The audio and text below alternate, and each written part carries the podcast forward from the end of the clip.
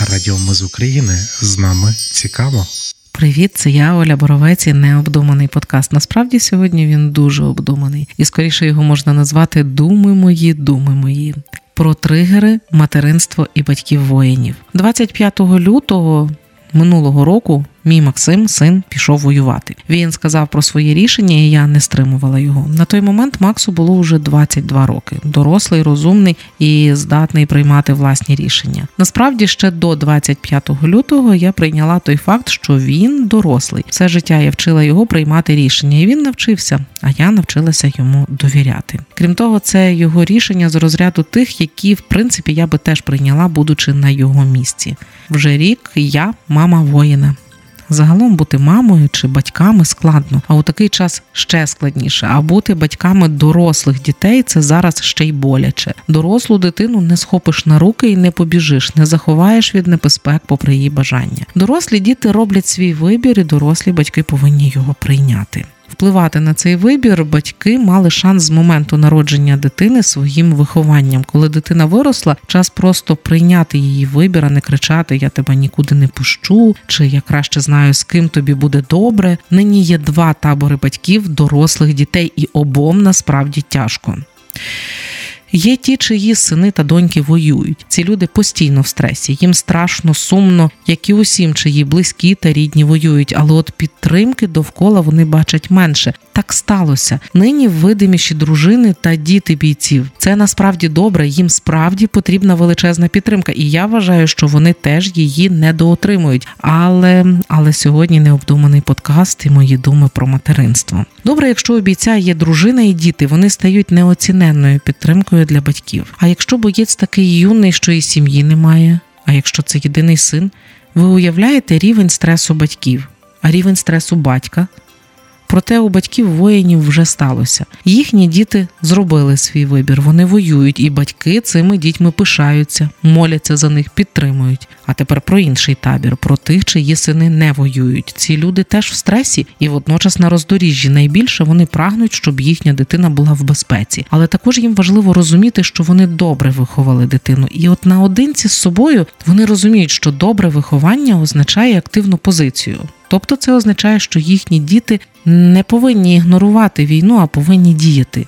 А діяти сьогодні – це не бути в безпеці. А це важко прийняти батькам. Я хочу обійняти таких батьків і порадити. Прийміть дорослість своїх дітей. Скажіть їм, що приймете будь-який їхній вибір. Найкраще порадьте їм, де привести себе в форму, щоб бути готовими до захисту і до самозахисту. Я пишаюся своїм сином і чекаю, коли він повернеться. Я прийняла його вибір і намагаюся хоч інколи знімати власне життя з паузи. За цей рік у мене виникло чимало нових тригерів, чи то подразників. Вони є у багатьох батьків-бійців, тож розповім, можливо, комусь стане в нагоді. Отже, перший подразник, який я несподівано відчула буквально в перші дні, коли Максим вирішив піти воювати. Це фраза «дякую за сина». Раніше, коли мені в школі чи в садочку казали «дякую за сина», я це сприймала нормально. Але коли почула цю фразу рік тому, мене почало трусити. Ви чули, як дякують дружинам за чоловіків? Чи дітям за тата? Ну, не дякують. От проговоріть фразу «дякую за тата». Коли вона доречна? Ну, точно не у випадку, коли тато воює. Вона доречна, коли діти забирають тата з лікарні і дякують лікарям за тата, за те, що лікарі тата вилікували. Оце формулювання «дякую за». Це коли тобі щось дали, або ти віддав, і от дякують. Це шаблон, який вибиває з колії, якщо вдуматися в зміст. Ця забита фраза вважається підтримкою, але я нікому сина не віддавала. Я не народжувала і не виховувала його для війни. Я чекаю повернення сина після війни. Говорите цю фразу, говоріть просто її повним реченням. Говоріть все, що маєте на увазі, тобто «дякую за виховання сина» чи «дякую за те, що не зупиняла його, коли він вирішив піти воювати». Не треба оцих фраз з категорії «смолтокс», на які не чекаєш відповіді і говориш, коли немає що сказати. Типу «О, привіт, як справа, ніяк» і пішли, і ніхто нікого не слухає. Наступне, що мене вибиває з себе, це оце твердження про те, що «ну твій Макс, він такий, він створений для цього, от мій, мій не такий». Серйозно? Який такий? Який? Недалекий, тупий, без інстинкту самобереження? Чи який? Чи такий, що не міг бути корисним країні нічим іншим? У мого Максима є вища освіта, як і в дуже багатьох воїнів на передовій. Рік тому мій Максим кинув магістратуру і пішов воювати. Він, в принципі, міг зараз вчитися і захищати якусь чергову свою працю. Він знає чотири мови і станом на рік тому мав добре оплачувану роботу в іноземній компанії. То який він не такий?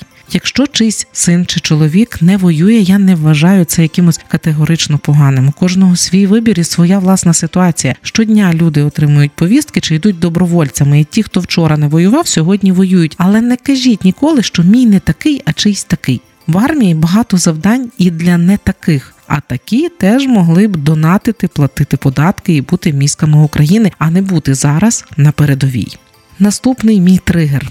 Описую, нагадаю, свої особисті тригери. Це фраза «будемо боротися до останнього». Бісить, коли цю фразу пишуть десь у соцмережах або говорять ті, хто безпосередньо не воює. Так, звичайно, ми і тут маємо свою боротьбу, свій фронт. Але і конкретизуйте, до останнього чого ви будете свою конкретну боротьбу продовжувати. Ви розумієте, що ця фраза означає в реальності для самих бійців і їхніх родин. Наступне, що мене дратує – як ти його відпустила? Чому ти нічого не зробила, щоб він залишився? Я таке чула двічі. Я вже описала вище, чому не перечила рішенню свого сина. Якщо захочете запитати в когось з родини бійців про те, чому його відпустили чи як його відпустили, краще прикусіть язик собі. Ще одне, не терплю, коли з мене починають тягнути емоції. Мені важко тримати себе в рівновазі, і це нормально, в принципі, коли в мене питають, як там Макс, бо ж всі розуміють, що син воює, для мене це важлива тема. Але не потрібно, спілкуючись з родичами бійців, починати витягати в них зайві емоції запитаннями на зразок: ти дуже боїшся за нього,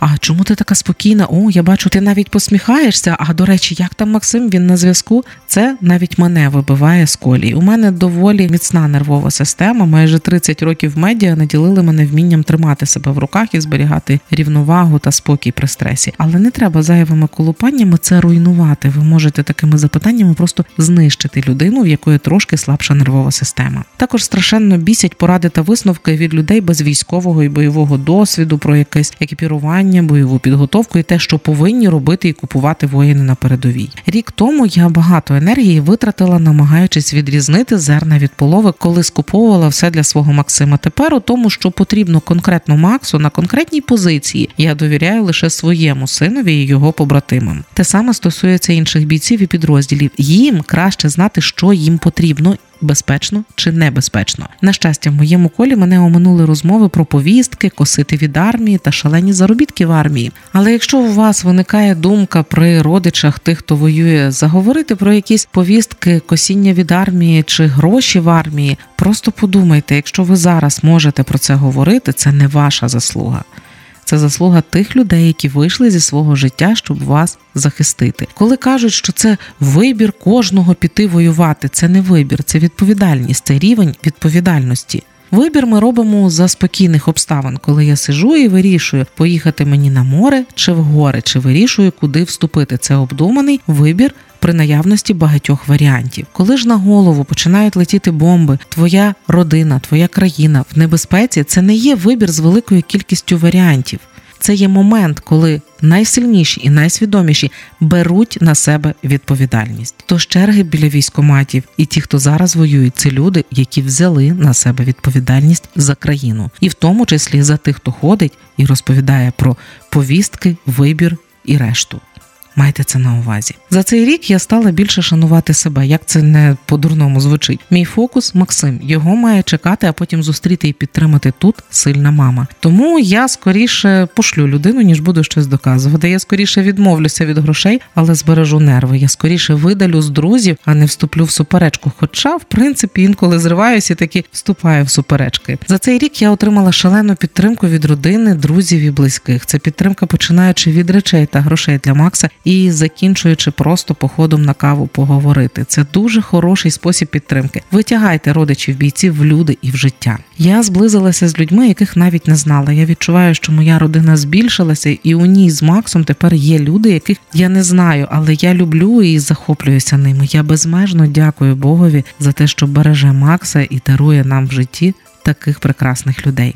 Якщо у вас хтось воює, не замикайтеся, говоріть про це, пишіть про це, спілкуйтеся про це з друзями, з найближчими, діліться своїми емоціями, кажіть людям, чого ви хочете. Не намагайтеся уникати спілкування. Спілкування дуже підтримує. Якщо ж вас не підтримують, якщо ж у вашому колі всі проти вас, тікайте. Кидайте без жалю таких людей. Кидайте без жалю гнилих людей, не беріть їхній гріх на душу. У нинішні часи і так проблем та тягарів вистачає. Повірте мені, навколо багато прекрасних людей, які обов'язково вас підтримають. До речі, групи підтримки для матерів військовослужбовців я знайшла у Veteran Hub.